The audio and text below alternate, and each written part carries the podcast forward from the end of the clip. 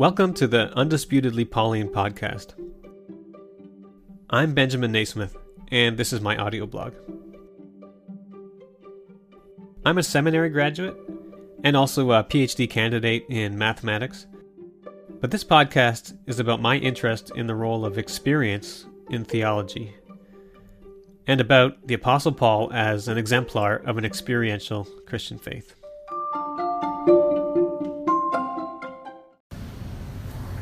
In this episode, I talked to my friend Juan in California again. He's starting a new podcast uh, about Jurgen Moltmann, and we had a discussion about Jurgen Moltmann uh, and his theology, focused around a, a, short piece of writing from Moltmann.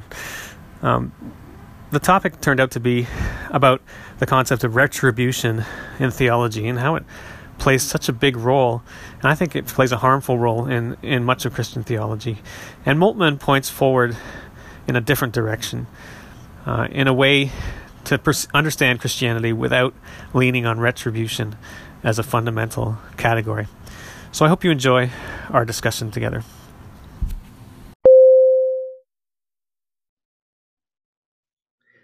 Hey Juan, how's it going? Pretty good, Ben. Thanks for getting together once again to do a little bit more discussion. Yeah, so we were going to talk about this article that you sent me uh, by Jurgen Moltmann called the, uh, the Sun of Righteousness. And you sent this to me several years ago, uh, early into when I met you on Twitter. And then you sent it to me again recently, and I've reread it. Uh, you want to tell us what this article, where it comes from, and why you find it interesting? Sure. So I read this article for the first time maybe five years ago or so. At the time, I was really, really immersed in my Jürgen Moltmann studies. I was trying to read everything by him. And so this book right here, this chapter rather, that we're going to discuss, it's titled Sun of Righteousness, the Gospel about Judgment and the New Creation of All Things. So this is actually chapter 13 of a book by Moltmann titled Sun of Righteousness, Arise. Okay which he published, I believe, in 2010 or 2012, so about 10 years ago. Okay. Um, and the topic of this of this uh, chapter is is along the lines of the doctrine of um, the doctrine of the judgment, or something like that, or eschatology, or what do we expect God to do in the long run, or what have people in the Christian faith and in the Jewish faith and in ancient religions thought of judgment and God's role in judgment, what the meaning of judgment is, and, and so on. Is that about right? Yeah. So the subtitle for this chapter is The Gospel about Judgment and the New Creation of All Things. And the reason I sent this article to you, it's pretty short. It's maybe 13 pages. Um, it's because here Moltmann is able to boil down a lot of his eschatology to just less than 20 pages he actually has a full eschatology that you can read. It's called The Coming of God, which is roughly 400 or 500 pages on the subject. But here, in 20 pages, he gives you the essence of that larger volume, which is right. why I like this. Most people will read 20 pages. If you give them a 500 page book on eschatology, it's probably not going to happen. So, very briefly, eschatology, that's the a, a word that means like the doctrine of the la- of the last things or the final things or in a religion the eschatology of the religion is the is the idea of where does this religion think everything is going and where's it going to end up? Um, so why why are we interested in eschatology at all? I mean who could really know? Right well the reason for this i mean if you read the new testament the new testament is a set of documents that is pretty obsessed with the last days, with the Messiah, the kingdom of God, all eschatological concepts. And ever since uh, Albert Schweitzer uh, wrote his books about the historical Jesus, uh, there was uh, there was a revival of interest in looking at theology and the New Testament more more generally in terms of eschatology. And that is what Jürgen Moltmann did through the entirety of his career. he's still alive. He's about 94 now, but uh, he's been at it for 50 years or so, and all of his work is heavily grounded by this concept of eschatology. So, yeah. And I would say that that right now, as humans, if we look around ourselves, um, we we live on a glo- on a on a planet that's warming up, and so you know it's a good time to think about eschatology, if only to think about what might happen in the next thirty years, and to think. Um, we, we can't really put these things off in, in many ways. The the present has an effect on the future, and the future has an effect on the present, um, in some sense or another. Yeah. Mm-hmm. So in the ancient world, people were thinking about the last things as well. Um, maybe it didn't turn out the way that they thought, or maybe they had a longer view, but who knows? So, in at the beginning of this essay, it, he opens up by trying to talk about, um, well, the eschatology in the ancient world. Is that about right? So, what would you say from that you noticed from the first section of this essay? Yeah, well, uh, this is how Moltmann begins the essay. He says, The idea that the world will end with God's final judgment is not originally a Christian concept and not even a biblical one. Israel took over Babylonian and later Egyptian ideas about justice in its own independent way and reshaped them in the power of its belief in God. So, I mean, that's the thesis, right? This is Moltmann's big claim. And then he goes on to prove it. Where did these ideas of eschatology come from?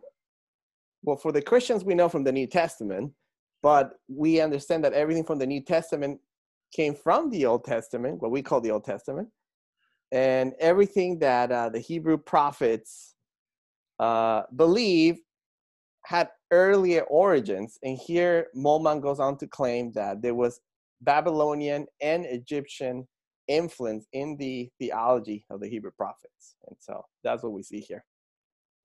Yeah, and I mean, some people may take offense at that, but of course, like, of course there is. um, you don't live in a world without being influenced by your neighbors. It's it's inevitable, uh, and so it's good to be sober about that and see where these ideas are coming from. Mm-hmm. So, I, one sentence that caught my eye was the last sentence of the first paragraph uh, in the first section, where he says, In this cosmological context, righteousness is an activity that brings about justice and that creates justice. It is not a righteousness that merely establishes what is good and evil and requites it accordingly. So, right up front, what I notice here is that Moltmann is saying that in this ancient context, um, righteousness is doing justice, not settling all the scores in the world. Yeah, exactly. And right here, he's uh, he's discussing what he calls the cosmological concept of righteousness and justice. And at this point, we're talking about the uh, the Mesopotamian concept of the divine righteousness of the Sun God, right? So, like you said here, the focus of righteousness is in creating justice, bringing about justice, not on punishing or in dealing with evil, right? Yeah. So I've read, of course, I've read beyond this sentence, and but it, it, kind of brings it brings forward a lot of things he says later, uh, and and I just want to identify here immediately. He's saying that um, righteousness in the ancient world in this context is not seeing to it that a principle of retribution is satisfied. Uh, and the principle of retribution is roughly the idea that uh, for every action there needs to be a a punishment or a reward. The idea that every deed deserves to be punished or rewarded. And I think that many of us, and I think he goes on to say that Christians, have sometimes been tempted to think that divine righteous God is righteous if God makes sure that everybody is correctly punished or rewarded given all the things that they've done. That basically God in the in this retribution concept is the God of retribution, the one who makes sure that everybody gets what they had coming to them and that the scores all balance out. It's sort of justice as a set of scales that need to be balanced. Um, anyway, right up front, he's saying that's not the case in the ancient world. And I think that that is so true uh, for the way forward that Christians really need to question their concept of retribution and realize that it's not the only way to think about righteousness and justice. Yeah. Exactly. And so you talked about the scales of justice. And again, that comes from the idea of the Egyptian idea about judgment. So why don't we go to that section? So here I'll read uh, one highlight. Moltmann says the Egyptian idea about judgment is an idea about the next world it is not related to the cosmic justice of this one. The divine judgment is judgment on the dead, a transition from this world to the world beyond. The continuity between this world and the next is constituted through reward and punishment in the, in, in the world beyond for deeds and misdeeds committed here. And he goes on to talk about the Book of the Dead, the famous Book of the Dead, where a lot of these uh, Egyptian eschatology is depicted, right? So the idea is you die and you go to the nether world and there's a set of scales on one side uh, are all your good deeds, I believe, right? And, and the other one are all your bad or evil deeds. And if the evil deeds outweigh the good, then of course you're gonna have an unpleasant afterlife. If your positive deeds outweigh the bad deeds, then you go to the nicer part of the netherworld. And that was their idea. So for the Egyptians, the righteousness of God or the judgment had to do with what happens after you die and how that determines what happens to you once you go to the netherworld. Okay, yeah. Um, and if if that's what Christianity teaches, he goes on to say that then in that case, Christ is just replacing Osiris. Yeah, exactly. Yeah. yeah. Okay. So at the bottom of um, well, I'm on a Kindle, so my pages are not actually pages, but towards the bottom of my screen here, it says um, we find on the one hand the concept of a justice which put things puts things right, which saves and heals, mm-hmm. And on the other hand, a justice which assesses and requites. So, is justice fixing things, healing things, or is justice settling the score? That's the dilemma that Moltmann wants to put to us. What do you? What do we think? Well, I know what I think, um, but I didn't used to think this. I used to think naturally in this framework of justice as settling the score, and I think that that's a very primal uh, and ancient. I guess it goes all the way back to ancient Egyptian mythology. Um, it's a very ancient way to think. It's a very stubborn way to approach the world, and so many of us are in the grips of it including Christians and including Christian theologians and teachers sometimes. Mm-hmm. Yeah, definitely. He, he, says uh, on the next paragraph if you look for a moment at the Christian pictures of the Last Judgment in the medieval churches, we immediately see how much the Egyptian judgment of the dead has put its stamp on these representation of judgment according to works, and how little the Old Testament concepts of Yahweh's creative justice have found an entry into Christian ideas about judgment. So we haven't talked too positively about that yet, but uh, what he's saying is that Christianity has a heritage in the Hebrew Bible, in the Old Testament, of a concept of a justice which actually does good work in the world. And it's neglected, and it has been neglected for large periods of the Christian church. Yeah, exactly.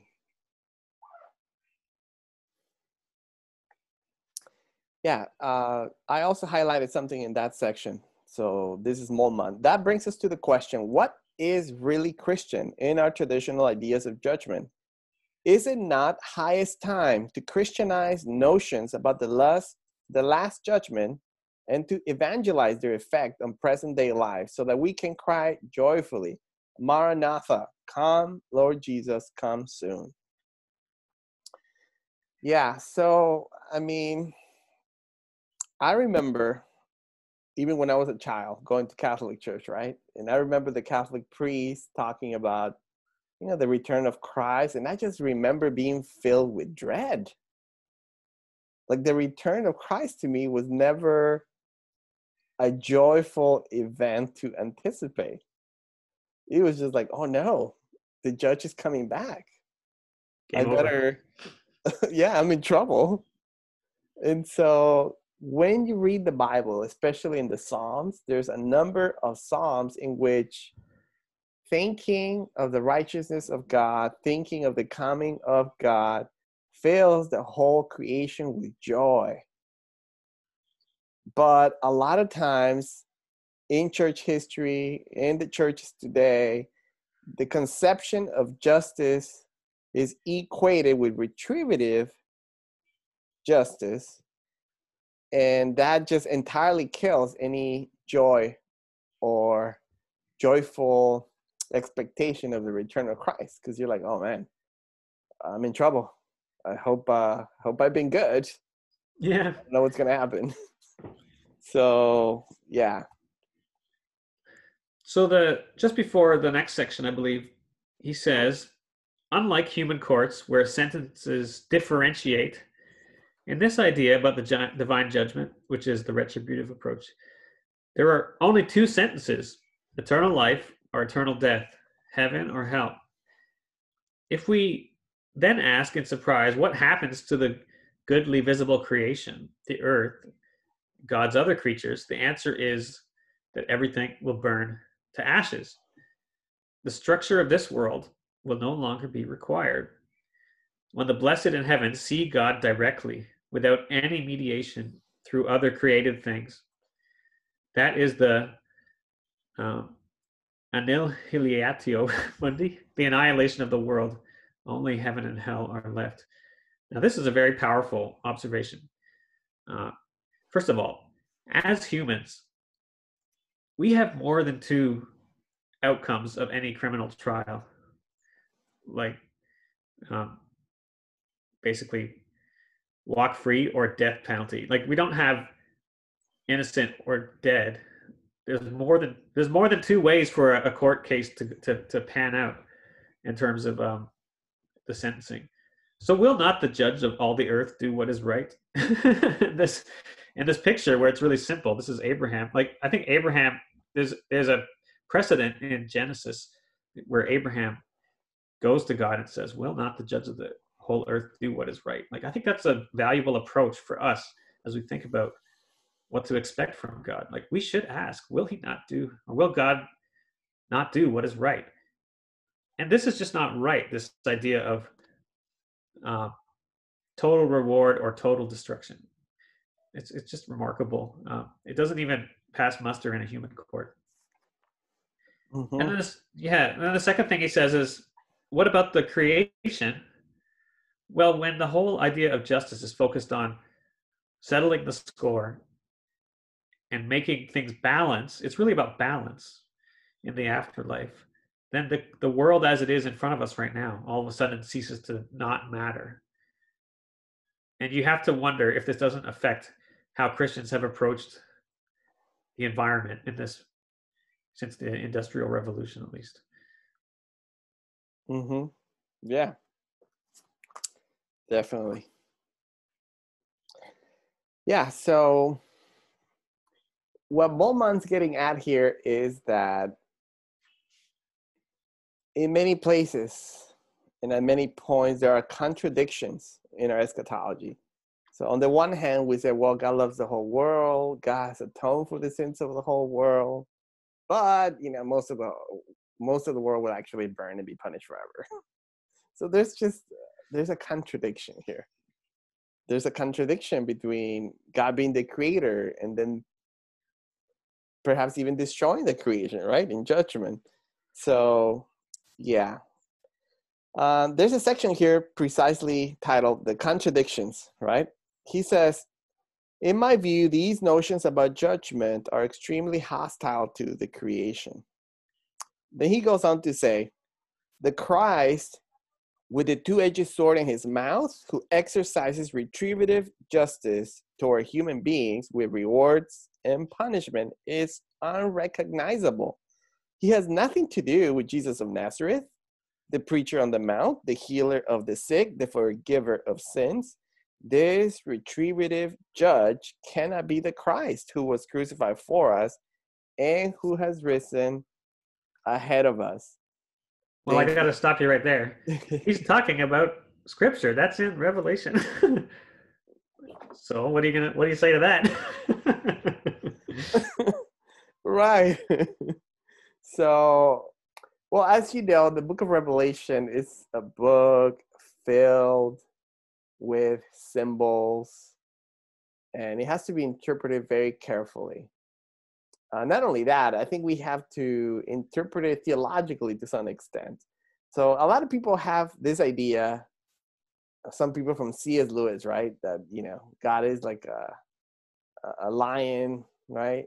In the movies, Aslan. What is this lion name? Yeah. Yeah. And that he's a, he's a good lion, but he's a dangerous lion as well. And so God is good, but he's also dangerous. He's holy, but he is merciful.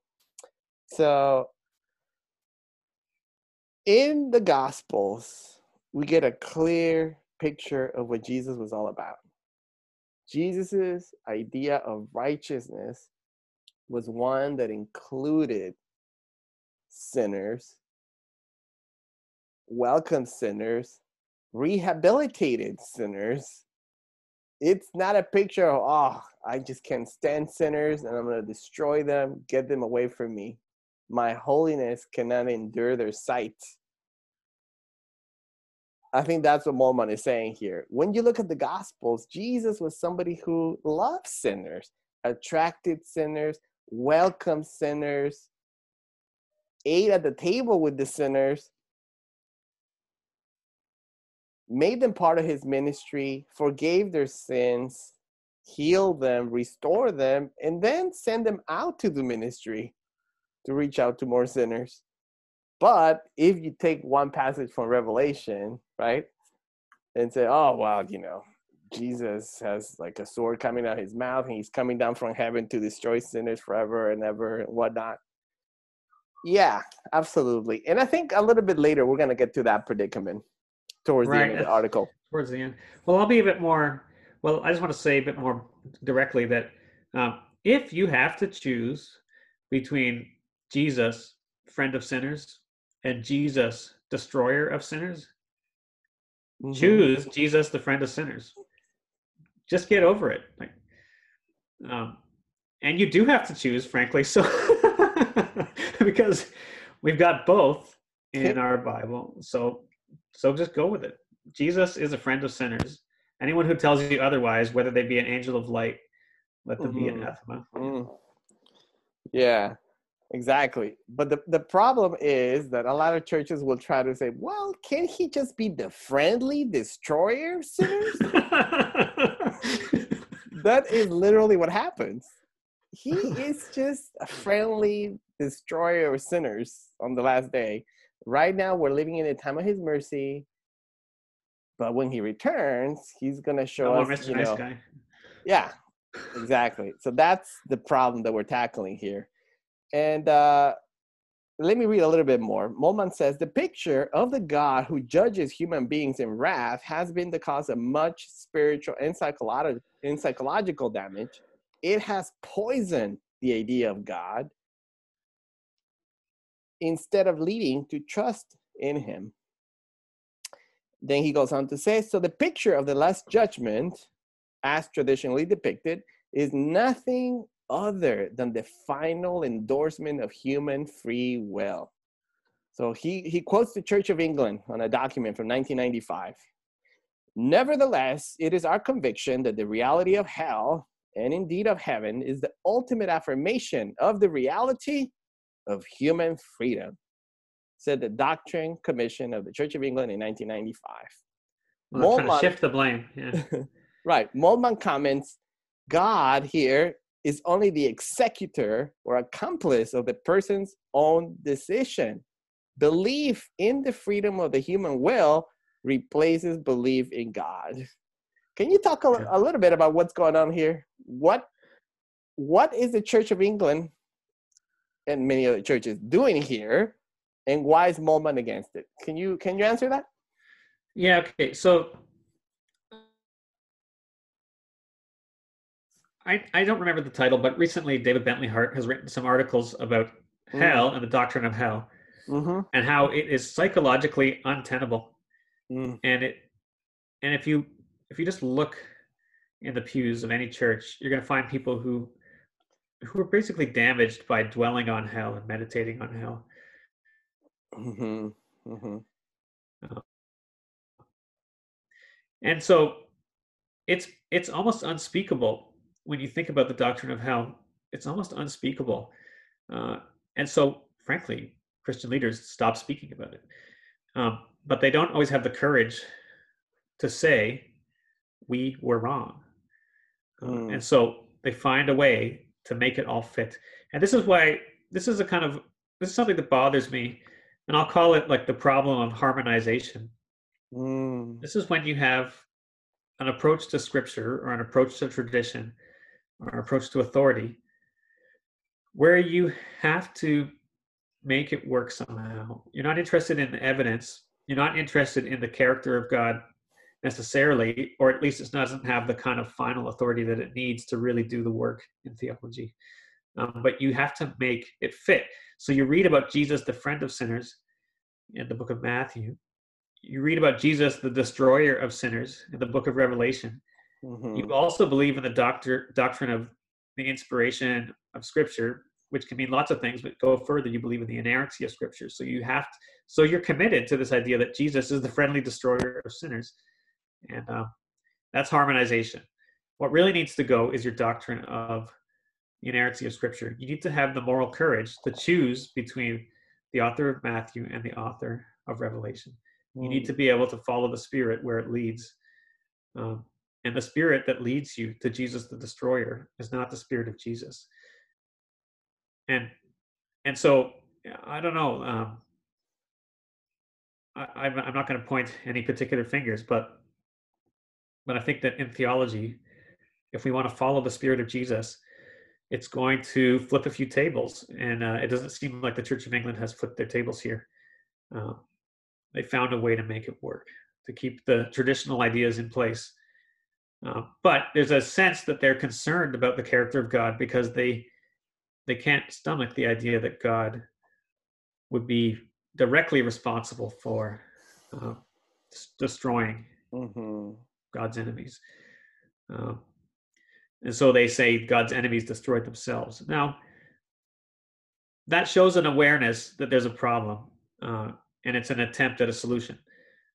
But I'll leave it to other people to to work out whether it's a good enough solution or whether it's just a band-aid for the, for the moment mm-hmm.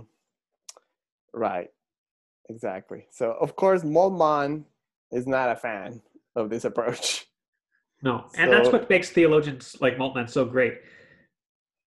Nobody wants to listen to a balanced theologian.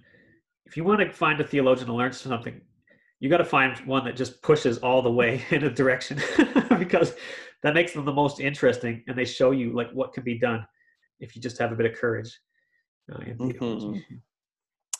yes.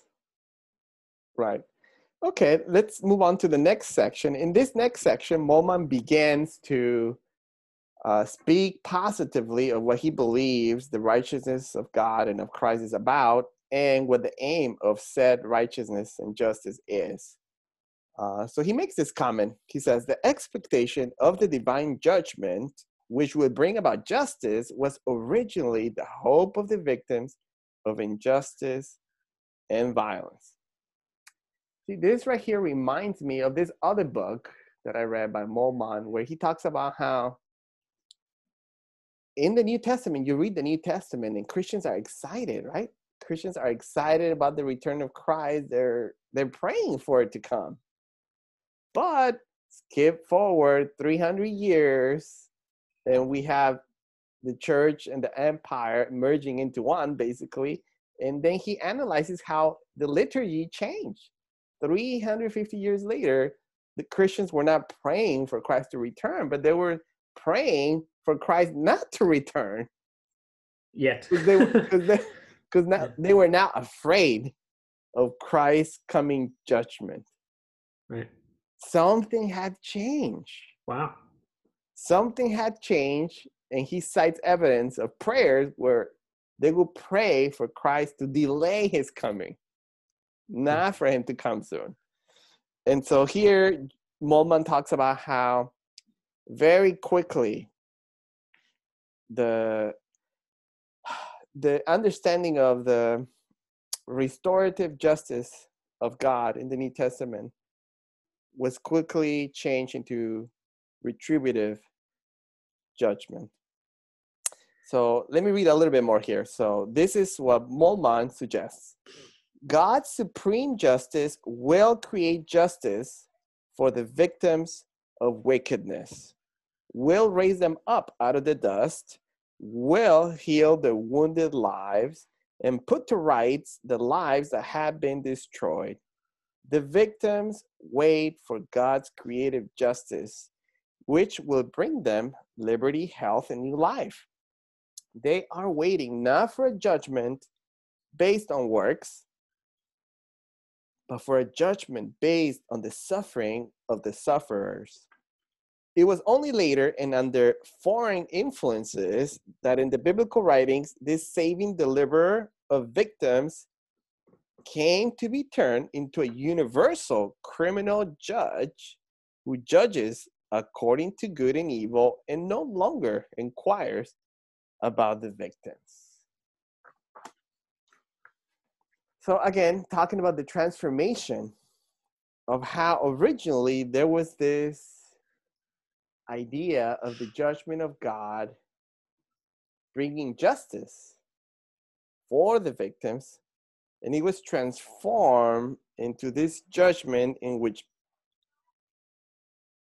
sinners are punished and it no longer inquires about the victims and their suffering because under this new idea of judgment everybody is a sinner anyway.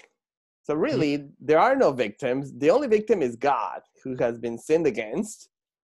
And so i guess he's the only one that gets justice and everybody else gets punished right? That's the idea. And of course jesus steps in and somehow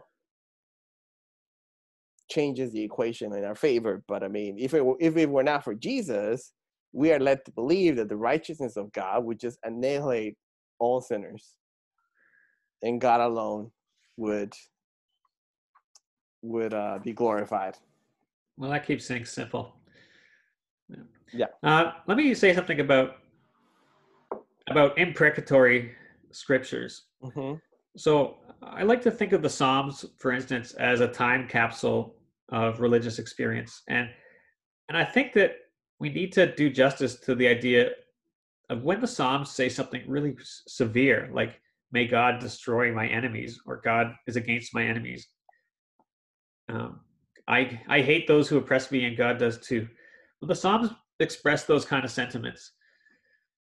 That's coming from somewhere, and I think that's coming from the experience of people who are under the boot. They're coming from people who are exiles from Israel living in Babylon, for instance. hmm And you can't go to someone like that and say, you know, cheer up. God is a God of love. Uh, you shouldn't be so angry. Uh, the Psalms are, as a time capsule of religious experience, capture the fact that when you live under the boot, you will get angry and you're going to involve God in your anger. Okay, so there's that. But that doesn't give the final word on the character of God and God's approach to the world and God's approach to the solutions about the world. So so when somebody who is oppressed in ancient Babylon calls for the destruction of their enemies, there and that ends up in the Psalms, like we have material that's entering the religious tradition of Christianity and Judaism and, and others uh, that could be used to build the doctrine of retribution. But we have to carefully sort that material and decide whether that's a good idea. Do we want to build a doctrine of retribution from that? Or is the truth about what God can actually do and will actually do even better than somebody in that position could imagine, right? So it's hard to imagine God if you're if you're suffering at the hands of other people, it's hard to imagine uh, a redemption or a salvation, an end to your suffering. Mm-hmm. And maybe the first thing that pops into mind is the end to my suffering is the destruction of the one who hurts me. Mm-hmm. But God can do better than that. Not only can God bring an end to that suffering and make it right, but God can also heal the one who was doing the wrong in the first place. And it's not the burden of those who are suffering to envision that redemption of their oppressor necessarily. Um, but if we're building a religion, which we kind of all are all the time, we can't just sort of coast on the tradition. We have to build something for now. Um, we got to pick and choose. Uh, we can't just we can't just give free rein to this destruction of your enemies vibe in the scripture. we can't let it dominate our thinking, mm-hmm. even though it's there and even though it's not going away. Mm-hmm. And so, yeah, this is what I noticed in Moltmann. Uh, he talks about a victim-oriented approach to salvation and the work of God, and and in this paragraph that you've been reading and, and so on, he talks about how often Christian concepts of God's work have been God helps the sinner to survive the wrath of God. Uh, right. And there's very little to say about how God helps those who have been harmed to heal and and move on and and and flourish, especially in fellowship with the people who harmed them. Uh, this is a very this is like the hardest problem in the in the human experience is how to make friends out of enemies. Mm-hmm. And that's that's the miracle of the Spirit of God at work in the world when it happens. Um, yeah. yeah. Yep. Well, earlier you referenced uh, our good friend uh, David Bentley Hart. Right. I'm looking at that volume. It's called "That All Shall Be Saved." So it's this little book where he basically writes about the same things, but more from uh, philosophical uh, argumentation point of view, as well as scriptural. And he argues the same thing, right? But uh, here, just to support what you just said, Moltmann says the divine justice which Christ will bring about for all human beings and for all things will not be the justice that establishes what is good and what is evil, nor will it be the retributive, the retributive justice which rewards the good and punishes the wicked. It will be God's creative justice, which brings justice for the victims and puts the perpetrators right. The victims do not have to remain victims to all eternity, and the perpetrators do not have to remain perpetrators forever. Yeah, so absolutely, absolutely. And uh, Another thing that uh, I realized reading another one of his books is that even this bifurcation into okay, so here are the perpetrators and here are the victims, even that is simplistic because there are people who are clearly both. And we see this unfortunately here on earth that oftentimes, unfortunately, children, for example, who suffer terribly at the hands of abusers go on to become abusers themselves. It's a horrible thing, but it does happen. And so you have people who were victimized and then later become perpetrators themselves. So even this bifurcation, it's a little bit simplistic. And I appreciate the fact that uh, Moltmann takes a strong stand here on how the righteousness of God, the justice of God has to reach everyone.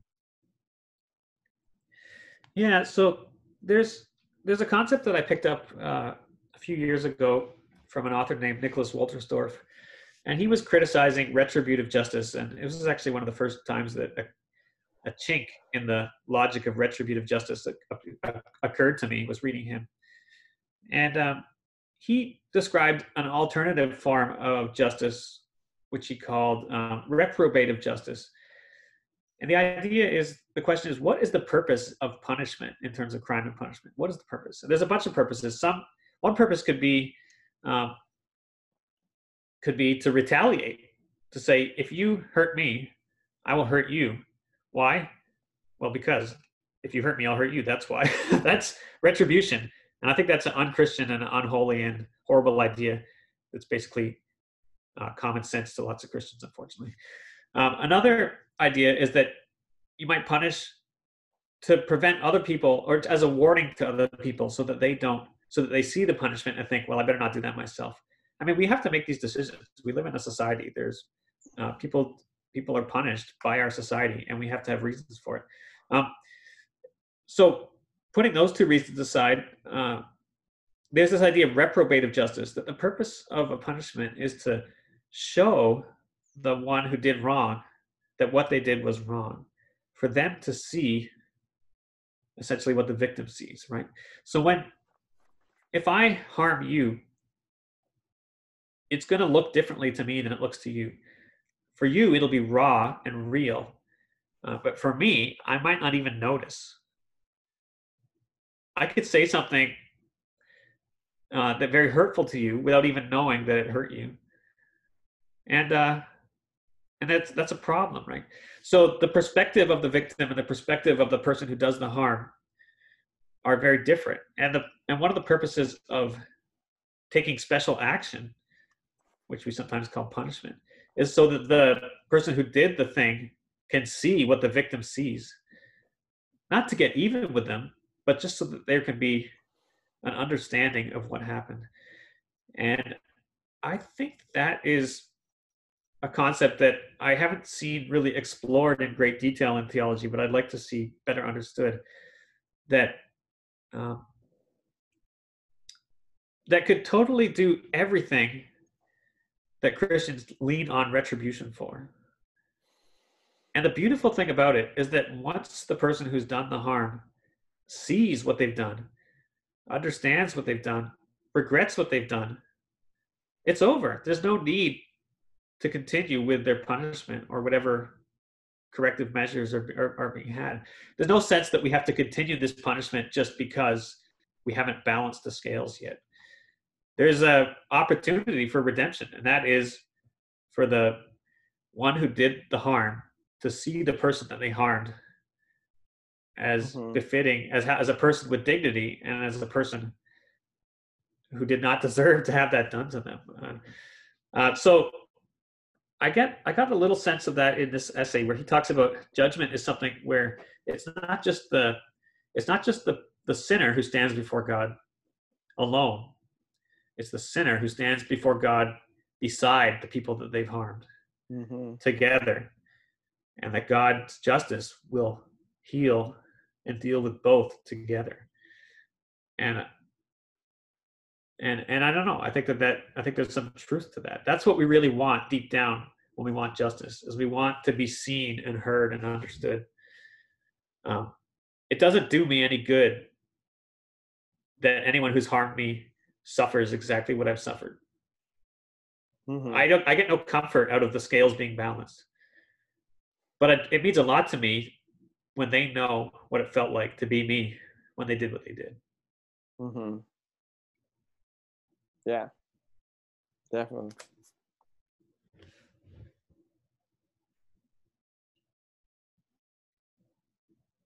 Yeah, absolutely.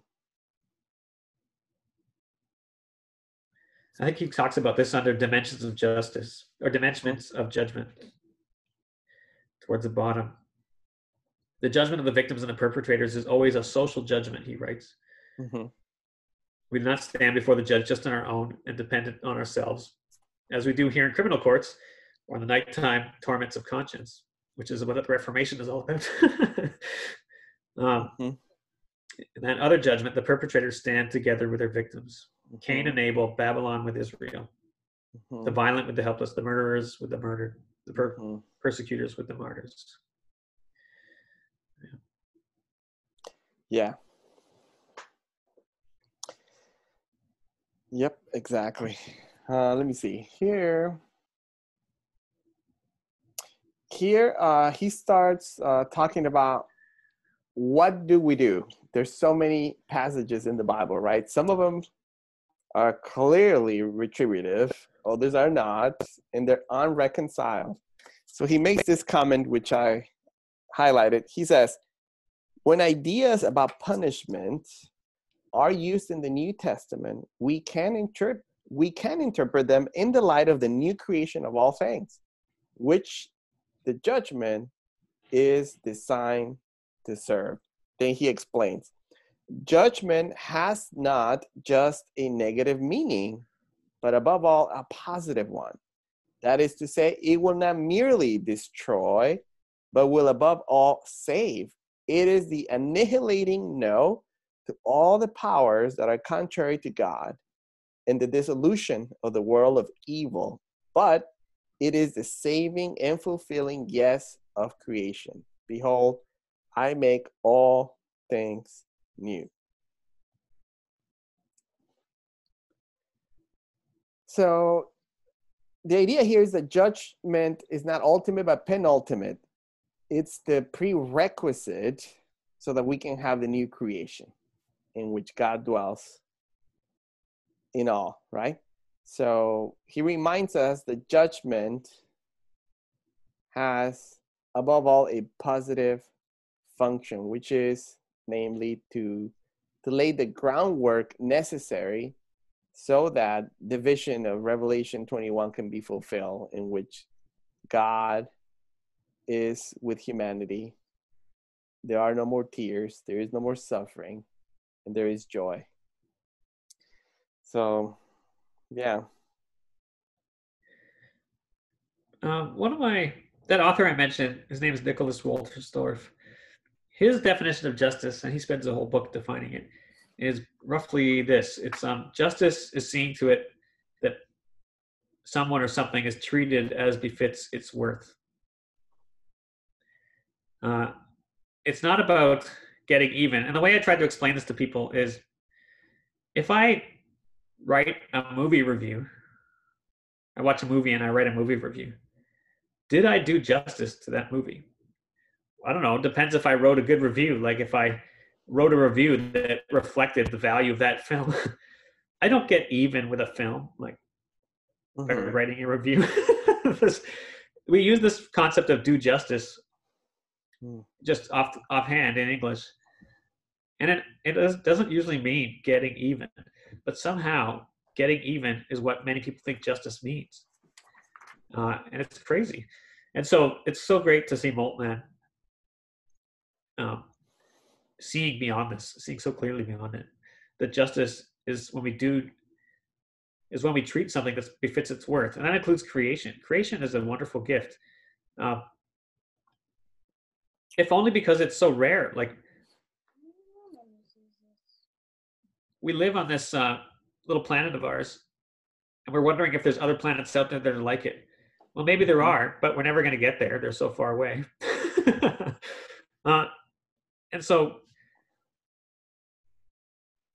depending on how you look at it, things are valuable just because they're hard to find. Like we're living on something that's very hard to find, and and, it- needs to be treated as befits its worth. We need to treat this earth for what it's worth. It's worth so much to us, and and this idea of justice as getting even has has caused Christians to totally dismiss the value of the earth, to totally dismiss the value of each other, to continue punishing people long after the purpose of punishment, which would be to help them understand what was wrong in the first place.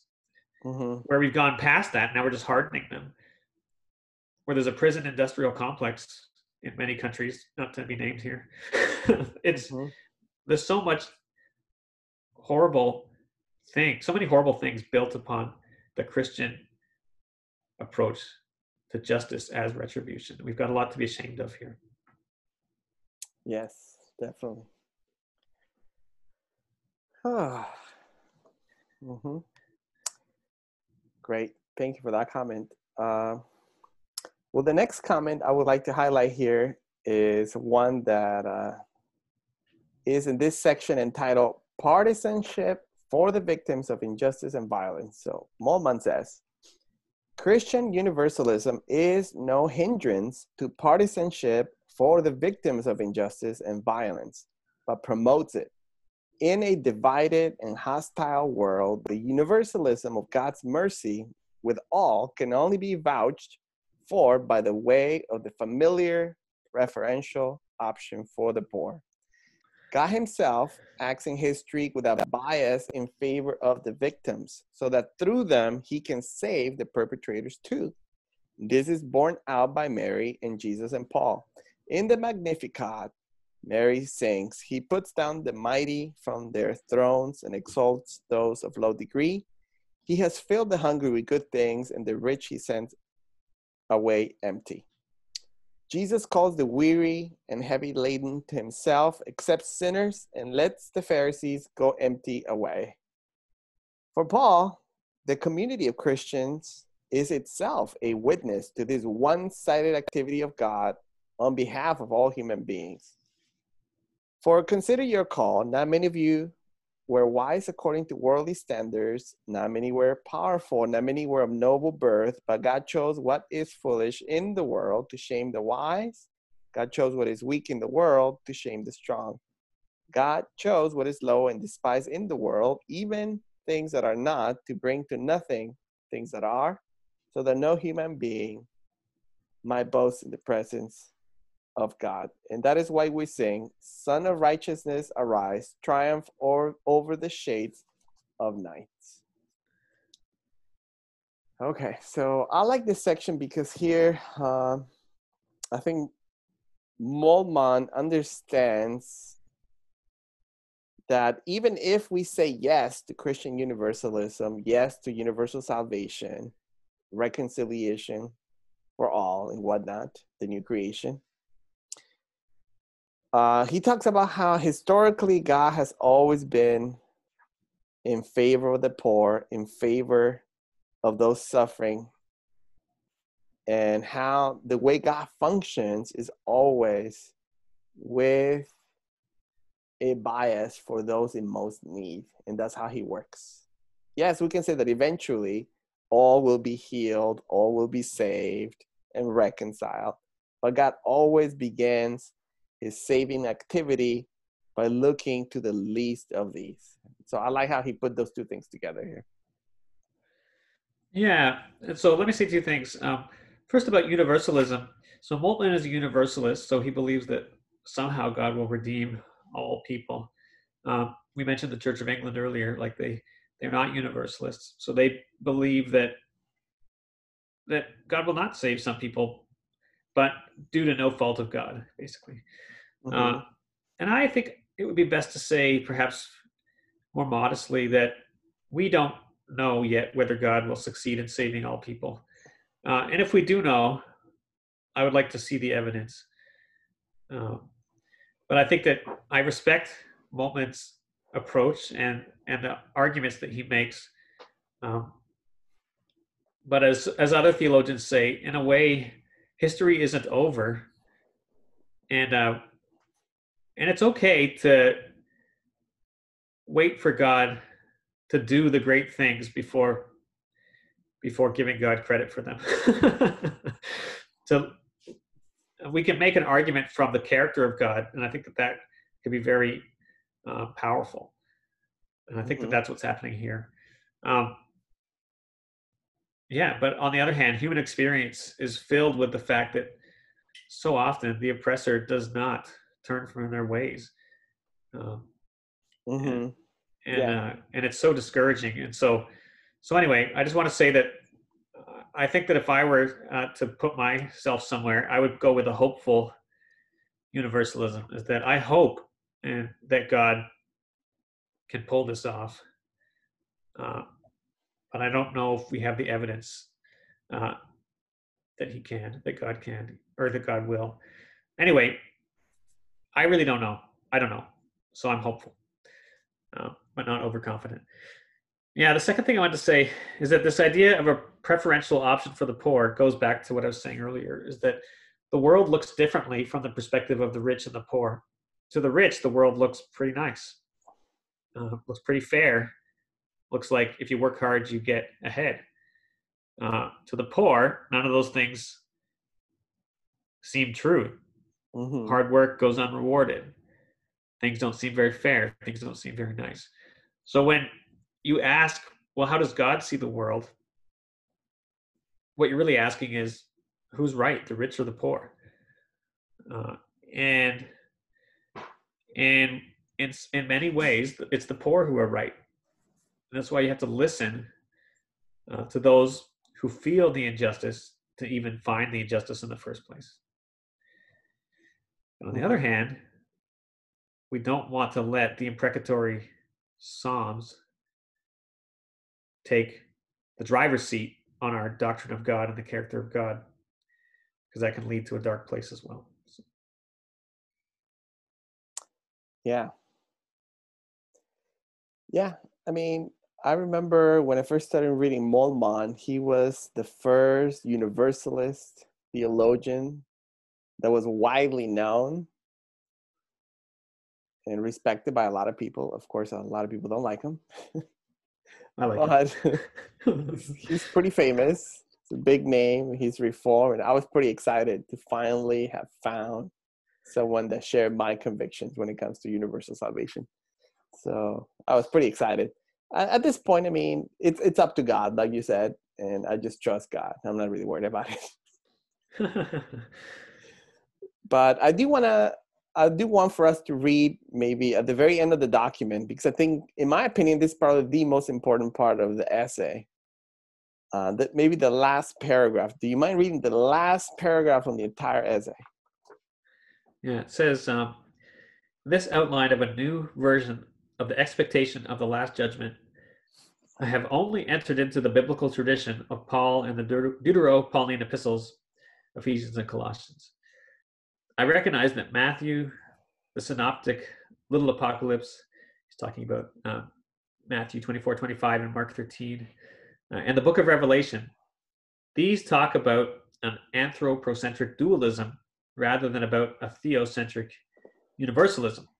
So Moltmann is saying, so you may be listening to this podcast here, and you may say, aha, but I know where in the Bible it disagrees with you. And Moltmann says, all right, well, let's talk about that. because it's not so simple as just finding Bible passages and clipping them together. Mm-hmm. So what does he say? Moltmann says, For me, the casting vote was given by the Old Testament concept of divine justice for victims and the all rectifying judgment of God. The different biblical traditions about judgment cannot be harmonized. Uh-oh. Uh, a decision has to be made on the foundation of theological arguments. End quote. Well, Of there course. it is. Yeah, there it is. I mean, you can still disagree with Moltmann if you want, but I think that if you look deeply and read widely, you're going to have to the same conclusion. The different biblical traditions about judgment cannot be harmonized. A decision has to be made on the foundation of theological arguments, not Yeah. just figuring out who has the most verses. yeah, I have 375 verses. How many do you have? like three, Right? half. I don't know, half a verse. The universalists would probably say, well, I have 20, but oh, these are very powerful. yeah, yeah. So it goes back to the doctrine of Scripture and like, how do we even know things about theology in the first place? Um, it- good grief! Like, this is a huge question, uh, and it cannot be reduced to, well, I just believe what the Bible says, um, because the Bible is, let's call it a treasure trove of religious experience and interpretation, and it is not harmonized. Uh, it's not harmonized, and whenever you harmonize it, you erase it because you you make two things that are different uh, the same, which is the same as erasing both of them at once.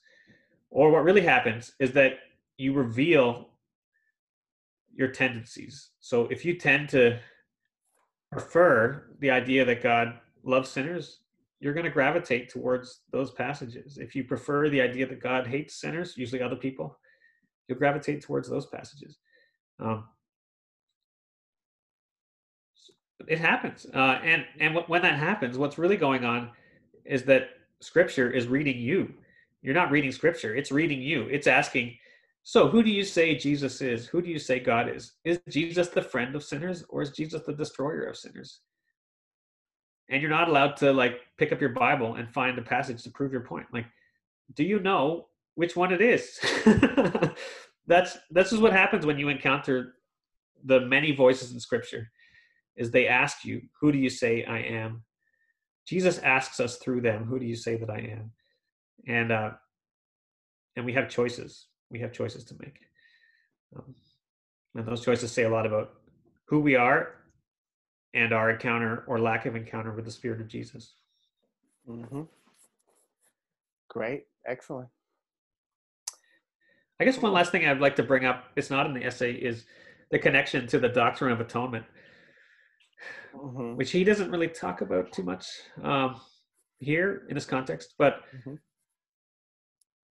for many Christians, the doctrine of retribution is so precious because they think it belongs to the gospel. What say you, Juan? yeah, I mean, exactly. Well, what is the gospel? They will say, well, you know, Jesus died for me to save me. And you know, he basically is saving us from God in a lot of traditional understandings, right? Like Jesus literally saves us, yes, for God, but also from God. Right. And that's yeah. where the problem is. Well, it's like, okay, before we even talk about the gospel, you need to agree to the framework of retribution. That's what that's what the way it's mm-hmm. preached in many churches. Mm-hmm. And here's the thing is that the framework of retribution just comes so naturally to all of us. If you hit me i'm going to want to hit you back. Um, i think deep down the reason i would want to do that is because i want you to know what it feels like to be me okay? but it's very it's a very quick switch to me wanting to get even and just thinking getting even is the thing of value. And uh, but i think that's a false i think that's a trap that's so deeply ingrained in human nature and it's it's totally unsuitable as a preamble to the gospel.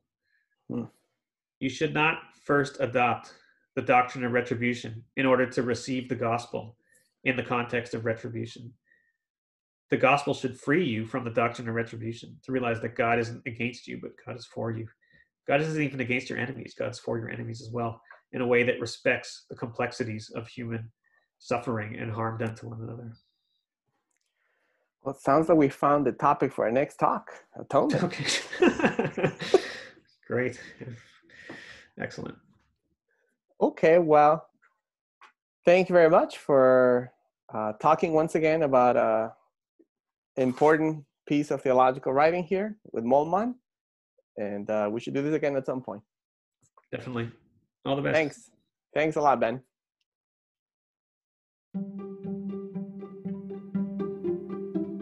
Thank you for listening. I hope you enjoyed it and found something encouraging or challenging to dwell on. I'd love to hear back from you. Please leave me an audio message. Just go to the podcast website, anchor.fm slash ben Naismith, and click message. I might even include your voice in a future episode. Until then, let's imitate Paul as he imitates Christ.